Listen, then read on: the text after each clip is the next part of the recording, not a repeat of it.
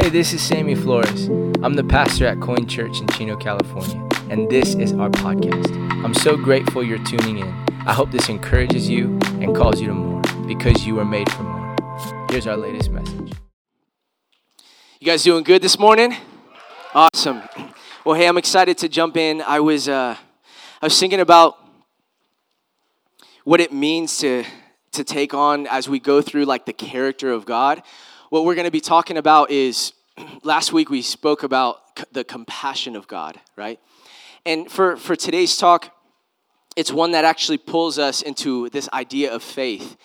And you know, I was I was thinking in my own life moments where God bestowed his his grace and his favor. And I even I called up my mom this past week because as I was reading through these passages of scripture and, and doing my own study of this idea of this characteristic of God, I was like, Mom, I remember this moment when I was in a really low and how God really just showed his illogical, because that's what grace is. Like, it's not, ty- it's not fair, but it's just favor. And for me, if you grew up in the Chino Valley area, um, I went to Anna Borba Fundamental School, right? That's where I went, starting in kindergarten all the way into sixth grade. And you know, like when you're in elementary school, you start developing friendships, right? And you have your friends, and they're, you know, you're hanging out with them, and sometimes you go to their house, and and you build like this this little ecosystem of a friend group. And then junior high comes, right? Well, for those who went to Anna Borba, I would say 98% of the students that went there went to Briggs, right? Come on, Briggs. and um, my brother Zach was six years older than me. So when I was in sixth grade, when I'm sorry, when I was in first grade, he was in sixth grade. So when he graduated Anna Borba, he went straight into Briggs. So he got the Briggs experience, right? And then from Briggs, the majority of people will end up going, not all, but the majority will go to Don Lugo, right? so for me, I had already ha- already knew that my friends were all going to go to Briggs. And so remember, if you could go back to when you were in sixth grade, right? Really impressionable. Your friends are like everything. You're right at that like junior high age. And I, I got this news that I was not allowed to go to Briggs. And it crushed me. Like as a sixth grader, remember, I was a year older, so I'm almost positive that when I was in sixth grade, I was close to 13 years old. I was probably 12, gonna be 13, or I might have just turned 13, because when I graduated, I was 19. So my mom did that on purpose, I think. So anyway, it's because I was a mama's boy, and so she's like, I need you to be a little, you know, be a little older when you're in there, you know. That's a whole psychology thing from James Dobson. Anyway, anyway, um, I remember I was devastated, and all of my friends went to Briggs, and I was broken, and it was because every single year, you've been to my house if you have, we live in Montclair District. So every year, my mom, bless her heart, honestly, this is a mom's heart, she would go every single year to the district and contend that I stay in Chino District. That was a lot of work for her. Like every single year, fourth grade, fifth grade, sixth grade, she would say, Hey, I want my son to go into Chino. But they, they, they didn't like that because I was in Montclair District, okay? So this particular year, I was put on a wait list at Briggs. And then I was already told, you can't get into Briggs. So then they wanted me to go to Ramona Junior High. Some of you went to Ramona, right? But that was not good news for me because I didn't know anyone at Ramona. My mom didn't want me to go to Ramona. And so I remember just being so broken. I didn't know what I was going to do. All of my friends were gone. And so then my mom goes to contend, and it's a long story person after person. She would speak to six or seven different people in the district, and finally she got me into Magnolia Junior High. And I remember my mom said she would pray for someone. She, God, just please bring someone in Sammy's life that would just help him. She even went to church and was so broken for me that she got a word hey, you need to fast for three days. Because she was afraid that I was gonna go into Montclair District. And so then I got into Magnolia Junior High, right? That's called favor. It doesn't make sense. It wasn't fair. And I met this person and she became a really good friend of mine. She like welcomed me in front of everybody. And then I missed a bunch of days because I was getting sick a lot. Now, back then, if you missed, you were in a lot of trouble. But because I was out of district, they wanted to kick me out again. So when I was going into eighth grade, at the end of the year, I was telling my mom, "Yeah, mom, I'm, I'm starting to really enjoy it." You see, the reason my mom knew it was a bad time is because those junior high years are very formative. They're incredibly formative to your development, to how you view God, to how you view others. And so then, as I was going into eighth grade, I got basically put on the list again, and they were going to kick me out of the district. And my mom goes in, and there's this really nasty, mean lady, and she's like, I'm sorry, we're not gonna see anyone. And so then she sent my mom away. And my mom was praying, I don't know what to do. God, what do I do? Sam's got to get back into Magnolia. And then she sent, my brother heard about it, Paul, and he's like, No, I'm going down to the district now. And my brother goes down and he says, Hey, he contends on my behalf. And I was, my mom was telling me this story. Uh, now that I'm 30, I was like, I was emotional because it's like, man, this was a whole family and God thing. They cared that much for me. And my brother goes and speaks to a woman, and she, she calls my mom and says, I have never met a young man that cared this much for his younger brother. We're gonna do everything we can. And so then I was able to get in. But you know what's crazy about that story? I was so bummed I didn't get to go to Briggs. But I would never have met Kelly. I wouldn't have. And I, I was learning some, I was, as I was looking at this story, I'm like, man, that's how God is, though. You don't know what's going on in your circumstance. Yeah, I know I was a young kid. I was only in sixth grade going to seventh. But it's those formative years that God is doing something. It was my mom and dad putting God first, praying, fasting on my behalf. And God was doing something in the background. And that is what grace and favor is. So, what I want to talk to you today about is this idea of grace and favor. Grace and favor. You see, the scripture says what the enemy meant for evil, God will turn around for good. The reason why I wanted to share that story is because you need a story of hope. Everyone needs to be reminded of our testimony that produces faith. That should stir up some faith in you. In fact, I know because of what the scripture says that you could be doing all of the right things and it still doesn't seem like God is, quote, helping. But if you look at the scripture over and over and over again, you look at the story of Joseph, he was doing everything right. Why wasn't he getting the grace or the favor of God? He was put in a pit, he was put he was kicked out of Potiphar's house, accused of rape, then he was thrown in jail, and then finally like a bamboo, he, he sprouted up, and then he was second in command and he had favor with Pharaoh. So you can't tell me, well, when bad things happen, it's because you're like not doing something right. That's not always true. God is doing something in the in the back scenes of your life. He's producing something within you because God cares more about what's happening in you than what happens outside of you. I want to say that again because I don't want you to miss this. God cares more about the development inside of you than what is taking place outside of you. Because what good is it to be appointed next to Pharaoh? And not have internal strength and not have a fortitude of a mindset. That's why Joseph was able to lead an entire nation when they were about to go into famine and drought. He's like, no, no, no, I got this. I have been prepared all of my life. I know what it's like to be in the pit. I know what it's like to be on the floor. I can rise from this because I know who my God is. And the scripture says that through Joseph, the land of Egypt was prosperous. That's grace and that's favor. There's this word in the Old Testament. I want to give it to you in the Old and the New. But the word for grace in the Old Testament is Ken. Can you say Ken? Ken. K H E N. That is favor from God, and it was a grace, okay? But let's look at the story of Exodus again because I want to pull out this characteristic. It says this in Exodus 34, 4 through 14. This is our main passage of scripture on the characteristics of God. It says So Moses chiseled out two stone tablets after he destroyed the first ones, because when he came down from the mountain, the people of God had already moved their mindset and their eyes away from God. They were worshiping a golden calf already. So Moses was so angry, he broke the tablets. He's like, these people do not care about God. They are not obedient to God. It's like as soon as things get hard for these people, they go to another God. Ouch. So Moses chiseled out two stone tablets like the first ones. Can I give a side note on that? I have met people that things weren't going well for them. God fearing people. Things are not going well, and they just want an idea of the future, want an idea of the future. And then they settle because the enemy comes and lies. Why don't you go to that palm reader?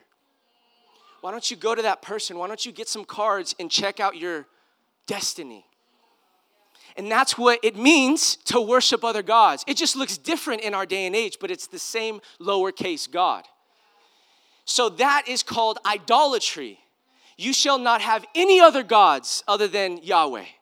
And so when things get hard for us, we just need to step into fortitude. We need to know that God is going to be with us in the wilderness. We can't, quote, leave our old way with God to just say, I need a momentary, instant gratification.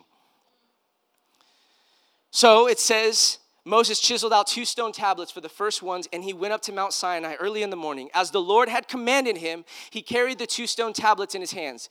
Then the Lord came down in the cloud and stood there with him and proclaimed his name, the Lord. And he passed in front of Moses, proclaiming, Yahweh, Yahweh, the compassionate God. We talked about that last week and gracious God, slow to anger, abounding in love and faithfulness, maintaining love to thousands, and forgiving wickedness, rebellion, and sin. Yet he does not leave the guilty unpunished. He's the God of justice. He punishes the children and their children for the sin of the parents to the third and fourth generation. So if you try to describe what God is like, it could be incredibly difficult or even daunting. Like, imagine you go in front of an atheist and they're like, describe God to me.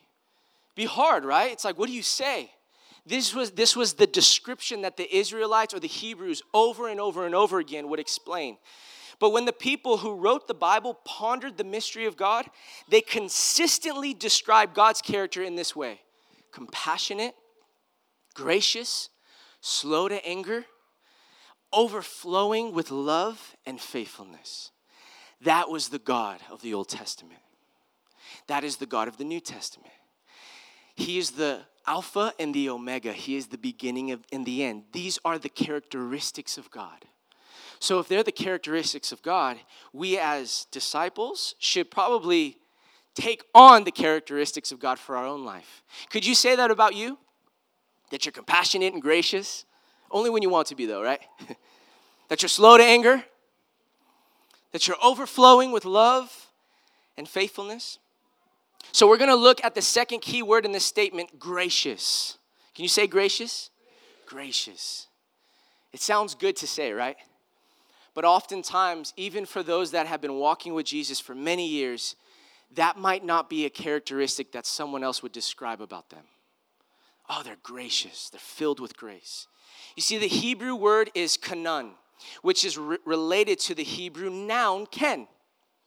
This word ken is often translated as grace, or I like this word more favor.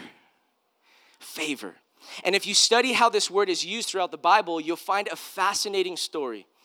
The first depiction of ken is that it is a gift given in delight. It's, it's like Christmas morning, right? You, your children did not deserve it, but you give it to them anyway. It's a gift, and you're you're so filled. And notice on Christmas, like we love to, at least me, now that I have children, I love to see when my children or when Lenya opens up a gift, right? The the excitement, right, that takes place. So, one meaning of Ken is delightful or favorable. In the Psalms, a skilled poet is said to have the lips of Ken in the, in the Psalms. That is, that he can craft beautiful words that bring delight. Or a dazzling piece of jewelry is an ornament of Ken. It draws you in, right? Watch this. It attracts, Ken or grace attracts attention and favor. That's the description of the Hebrew word. That Ken attracts attention and favor. This is why Ken is often the word used to describe a gift given with delight. So, in these cases, Ken would be translated as grace. So, in Psalm 40, 45 2, it says, You are the most excellent of men, and your lips have been anointed with grace. That's Ken right there. Since God has blessed you forever. Proverbs 1 8 through 9 says, Listen, my son, to your father's instruction, and do not forsake your mother's teaching. They are a garland to ken, to grace your head, and a chain to adorn your neck. Take it on. Put it around who you are. That is what wisdom is. That is what grace is. It's like everywhere you go, you attract delight. There was a woman in the scriptures who is sold basically as a sex slave. I don't know if you knew this. Many, many don't know this. She was sold, the, the Babylonian Empire took over, the Persian Empire now reigns. And so there is this woman in the scripture, which, by the way, this book is the only book that the word God is not mentioned, but he's all over the pages.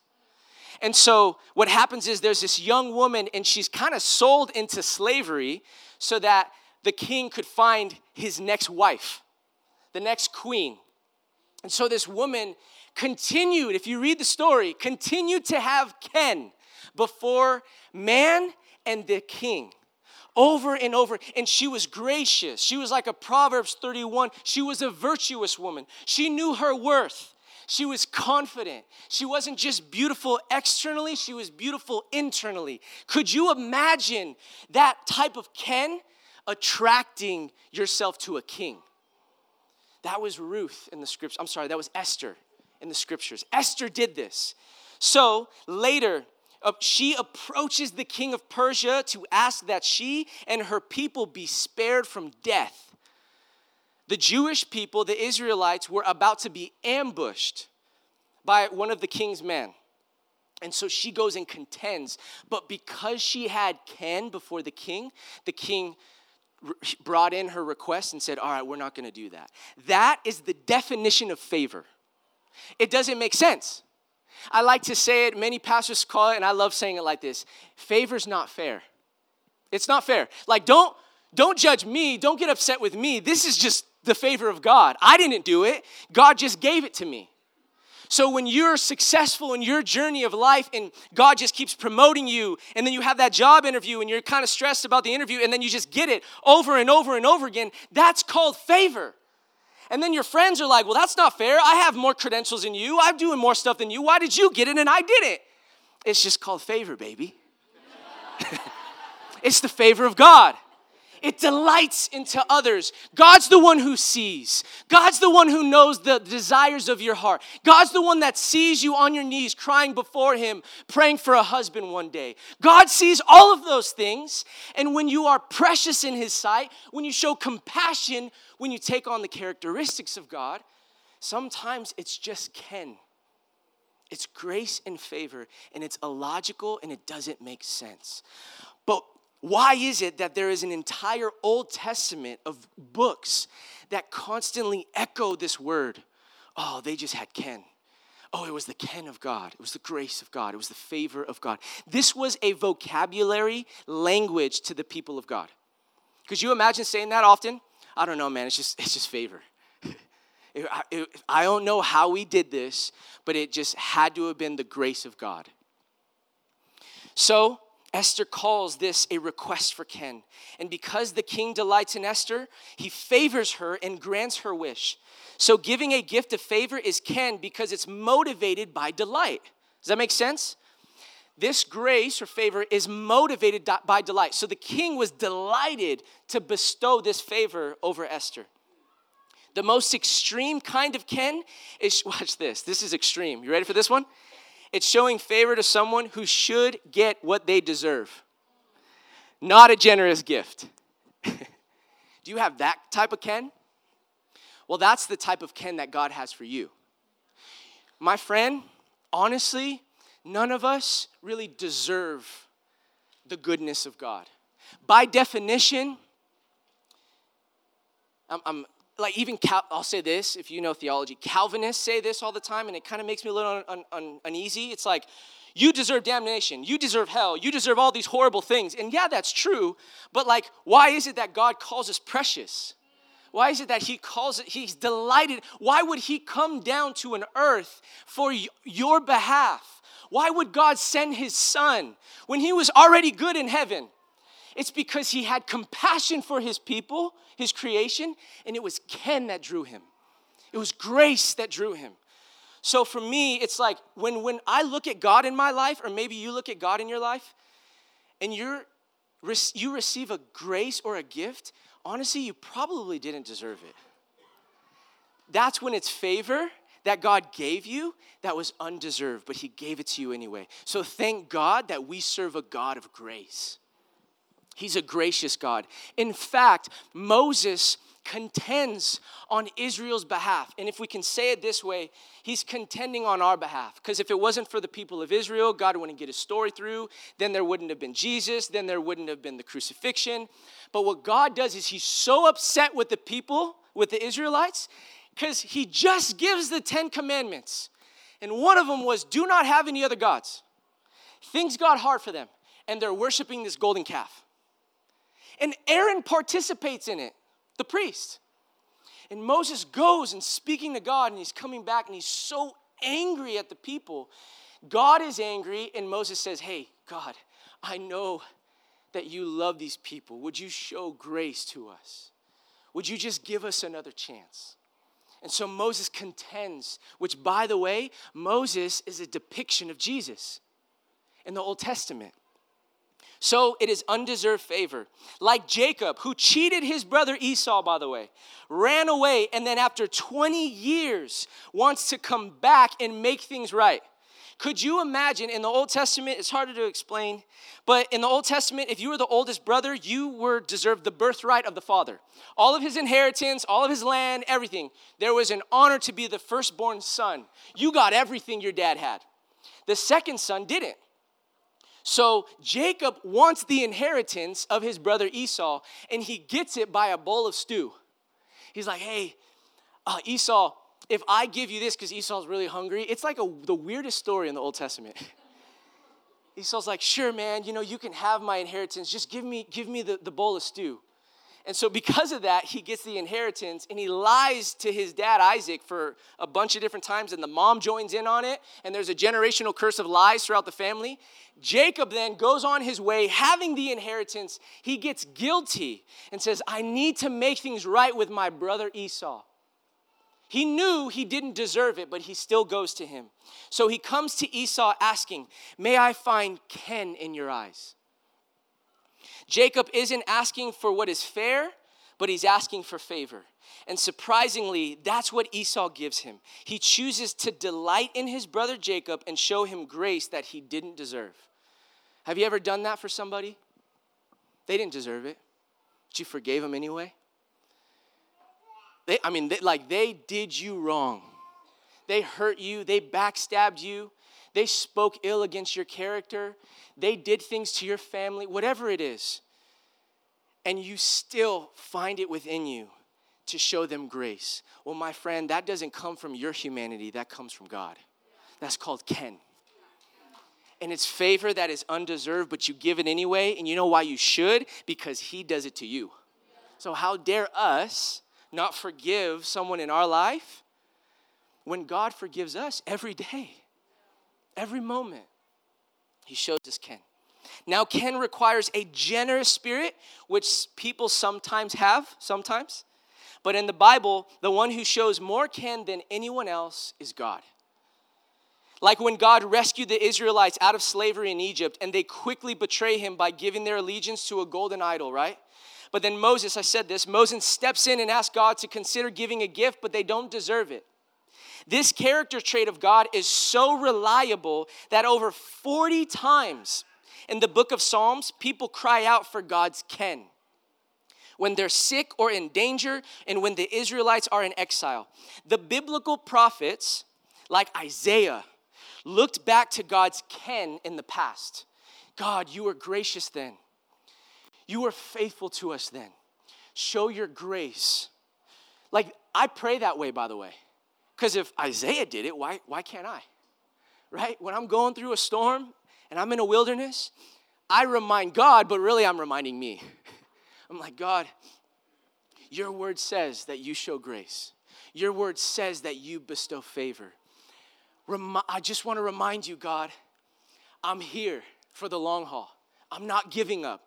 I'm planting my feet. I'm gonna serve you no matter what. I'm gonna do everything that I can to put you first in my life. And I'm just reminding you and I'm asking, could you show me some Ken?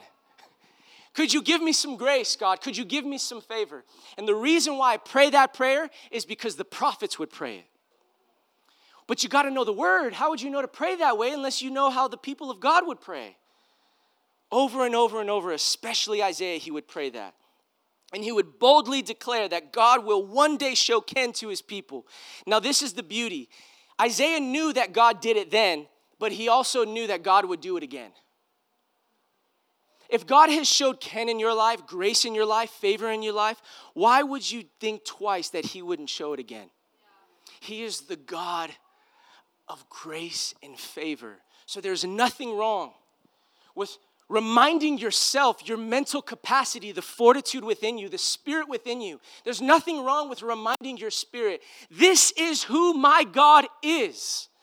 So I'm gonna keep standing and keep fighting and keep moving forward because God is a God of grace. If He did it then, He'll do it again. So when we turn to the authors of the New Testament now, they describe God's Ken with the Greek word charis charis, which means gracious gift. Okay, so it's a little bit different, but it's still the same. Of favor, now it's a gracious gift. A gracious gift is this perfect de- depiction. When introduced to Jesus in the Gospel of John, we're told that Jesus is God's glorious charis become human. That is Jesus. That when we're looking at the depiction, it's not only just Jesus is compassionate, put in flesh and bones, but he's also a glorious gift to humanity, put in flesh and bones.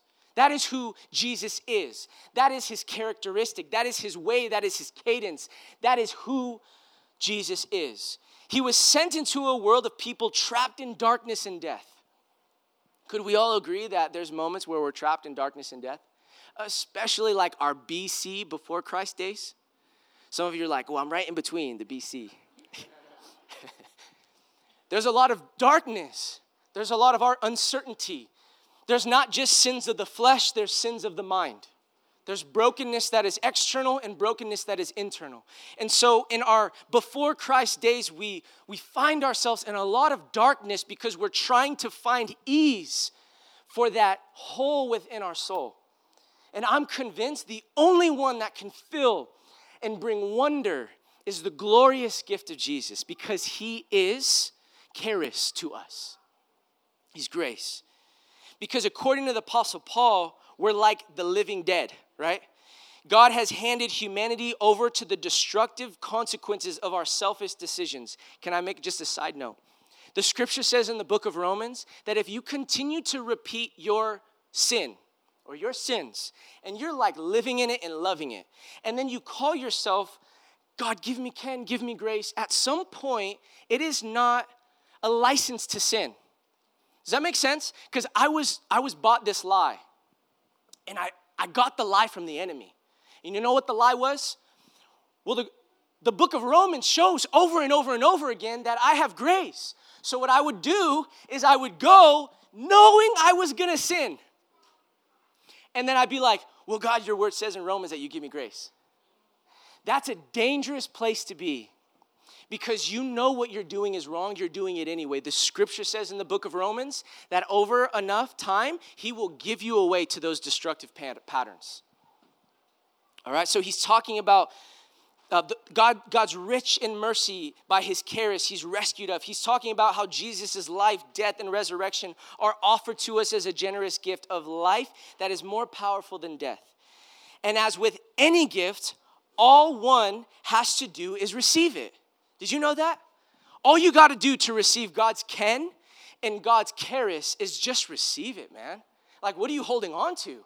Why are you so afraid to receive the goodness and the love and the mercy and the joy and the wonder of God? So now you can see the biblical authors talk so much about this description of God's character throughout the Bible. When people are willing to own their failures, hear me out on this. When people are willing to own their failures and ask God for Ken, He has a consistent and gracious and generous response. Always. God gives the gift of Himself, His life, His way to you and I. And it's Jesus. It's the Spirit of God. It's the Father. It's the triune God. You see, we serve and follow and obey a gracious God, a God of favor. It's not fair. It's so unfair, it doesn't make sense. It's illogical. A God who gives us favor, a God who has given us the gift of life and access to the mind of Christ. Did you know you have that access? You and I have access to God's mind, Paul says. You have access to the mind of Christ. We serve a God that doesn't just give us blessings because we did, quote, good. Did you hear that? That hurts for like legalistic people. You could be doing all the wrong things, and God will still bless you. And it's like, that's not fair. Uh, I've been doing all these things, Dad, and my brother goes off and just does whatever he wants and goes and squanders everything and goes who buys all this stuff and he ruins your entire inheritance that you've given him. And now you're going to throw a party for him because he's home? That's a legalistic spirit i don't want none of that stuff here. No. The father says son you're good right you've been obeying me. You've been walking me. But why can't we rejoice your brother's home? Why can't we rejoice that another's home? He's my son. I don't care what you say, I'm gonna rejoice. So get the fattened calf, get the biggest fat calf that we can find, and we're gonna slaughter it on behalf of saying, Thank you, God. That's how they did in the Old Testament. Get the biggest, get the biggest offering we can give and give it back to God and say, God, you are so good. You showed chen to me and my family, my son that was gone. He's lost, but now he's found. That is the grace of God, my friend. And I didn't make that story up, it's found in Luke chapter 15. The prodigal son, the brother gets upset. We don't talk about the second brother often. I don't need to be that brother. You don't need to be that brother. You don't need to judge people. We have enough of that in our culture. We have enough of that in our society. It is not your job to judge the little speck when you got a log in your eye. So, what I'm gonna do is I'm gonna just stay in my lane with God. I'm gonna worship God. I'm gonna live my life for God. I'm gonna depend on Him and only Him. I'm gonna worship Him. I'm gonna get my knees down before Him. And if my brother comes along, come on, man, let's keep going. Let's conquer the kingdom of heaven together. Let's be victorious. I know you're all messed up. Let's just wipe off all your dirt. God does a lot of things with messy people. Let's move forward. That's the chen the graciousness that we need as a community. It's not fun being around a Christian who's just judgmental all the time, angry and upset. Man, bro, you need some chen in your life. Get that stuff away from me. Be gracious, be loving, be kind. If people could look at your story and we could put it on a screen every little moment you're like, well, brother, I'm good externally. Well, then let's go inside your spirit and see what you think and what you process. And when times get hard and difficulties come, where do you go? And that's the journey I'm on. God's saying, Sam, do you have the fortitude to keep pushing forward? Do you really trust me? I heard that. I heard God speak it so clear in the back when we were worshiping because it was fun. It's cool to have a lot of people in the room, right? It kind of feels cool. It kind of feels fun. There's like a vibe in here. Haley's getting all excited. We're worshiping God. The people of God are in the room. Those who are down and sick and hurting have hope. And I'm in the back room in my own mind, in my own mindset. And God says, Can you just trust me? Can you just put your faith in me? Do you believe in the God of the Bible? Do you believe the stories of old? Sam, put your trust in me. And that's, you need to hear that too. Do you believe in the God of the Bible? That He's compassionate and that He's filled with grace, that He gives you favor that no man can take away, no person can rob you of. That is the grace of God. Watch this. We serve that gracious God, the God that I serve, the God that you serve. That's our King and his name is Jesus. He's a king. He owns all of it, by the way. He owns all the cattle on the hill. He can do it in a moment, but He's making you understand you need to process, you need to grow, you need to develop, because it's not just about the external, it's about the internal. I truly believe with every fiber of my being that God wouldn't explode our church with growth unless we could handle it. God's not gonna bless your business unless you can handle it. God's not gonna bless the things that you're asking Him to bless unless you have the mental and spiritual and healthy fortitude to move forward. Because if you get it, do you just say, Thanks, God, and you just do your own thing? And it gets really hard and the storms come. Oh, God, you know, I know I was asking you for that thing, and now I got it. And it's been like five years, but I'm back, God. I'm back. How do you think that makes the Father feel? It grieves him. He'll still show you grace, though. But I don't want that to be my story. I want to be with God in every season, in every turmoil, and every hard time, and all the good times, and the joy, and the laughter when we're celebrating as a church, and there's X amount of people in the room, to where there's two people. It doesn't matter because God sees. He's the God of chen, He's the God of grace, He's the God of favor. So I'm sorry to all those who think you got lucky. You didn't get lucky. You didn't get lucky, man.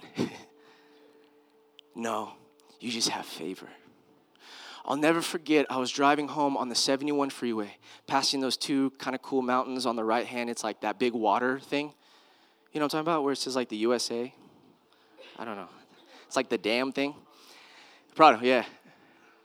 And you're driving, and I was weeping, I was crying because I was so exhausted because I was working valet, I was coming home, Kelly was pregnant, we were planning the church. I was thinking about my sermon what I was going to say. It was a Sunday morning. And I went to work in the morning. I had to be there at 6 a.m. And I knew we had service in the evening at 5, but we had to get there to set up and tear down at like 12. Maybe it was like 2. And I remember I called my brother Paul. I said, Man, I just want to give up, dude. This is so hard. He said, You know, Sam, you know what's funny? When, quote, God blesses the church, if he does one day, people will look back and say, Oh, that young guy, he just got lucky. He just got lucky. He's like, No, man, these are the moments that you say, God, you can get me through this. You can move forward, Father. It's not anything that we have done. It's not anything that you have done. You need to work hard. You need to sweat. You need to turn the soil. We need to pick up the pipe and drape and put it on, right, Brennan? And then the pipe and drape falls, and we go back and put it back up. And we're doing worship, and the sound machine turns off, and the projector turns off, and it's like, oh God, what are we gonna do? And you're sweating. I'm like, oh my gosh, I have to preach in two minutes, and the microphone's not working, right? I don't know, that was just an example. But I'll never forget what my brother said, and it just, it gripped my soul. So I have this saying, you might not like it, but this is Sammy's saying. It doesn't come from the Bible, it's just Sammy's saying. It says the Greeks call it logos, because the Greeks call it logos. The logos of God, the logos. They wouldn't even call it the logos of God. John robbed that vocabulary from him and said, Jesus is the logos. It means everything. The Greeks call it the logos, Hindus call it Zen. Americans call it luck. But a man or a woman of God calls it favor. That's what a man or woman of God does. They say, This is favor. This is favor. Don't call it luck, man. That is not luck. This is the favor of God. This is God's grace. This is His mercy. I didn't deserve it. Yeah, I worked hard for it. I turned the soil for it. But the only one that can grow it is God. Your job and my job is to throw the seed, the scripture says. The harvest is plentiful, but the labors are few. But throw the seed. It is not your job to grow it, that is God's job. So do everything in your power, yes, to work the ground, but at the end of the day, it's chen. He is a God of grace. So, right now, wherever you're at, I hope you needed to hear this that God will bestow His grace to you, His mercy to you. If you feel you're in a place where you're like kind of dirty, you're in a right place then. Because God will wa- wash you clean, He will set you free. He will He does the greatest work with people from the dirt. because we came from the dirt. He's not afraid to get in our mess.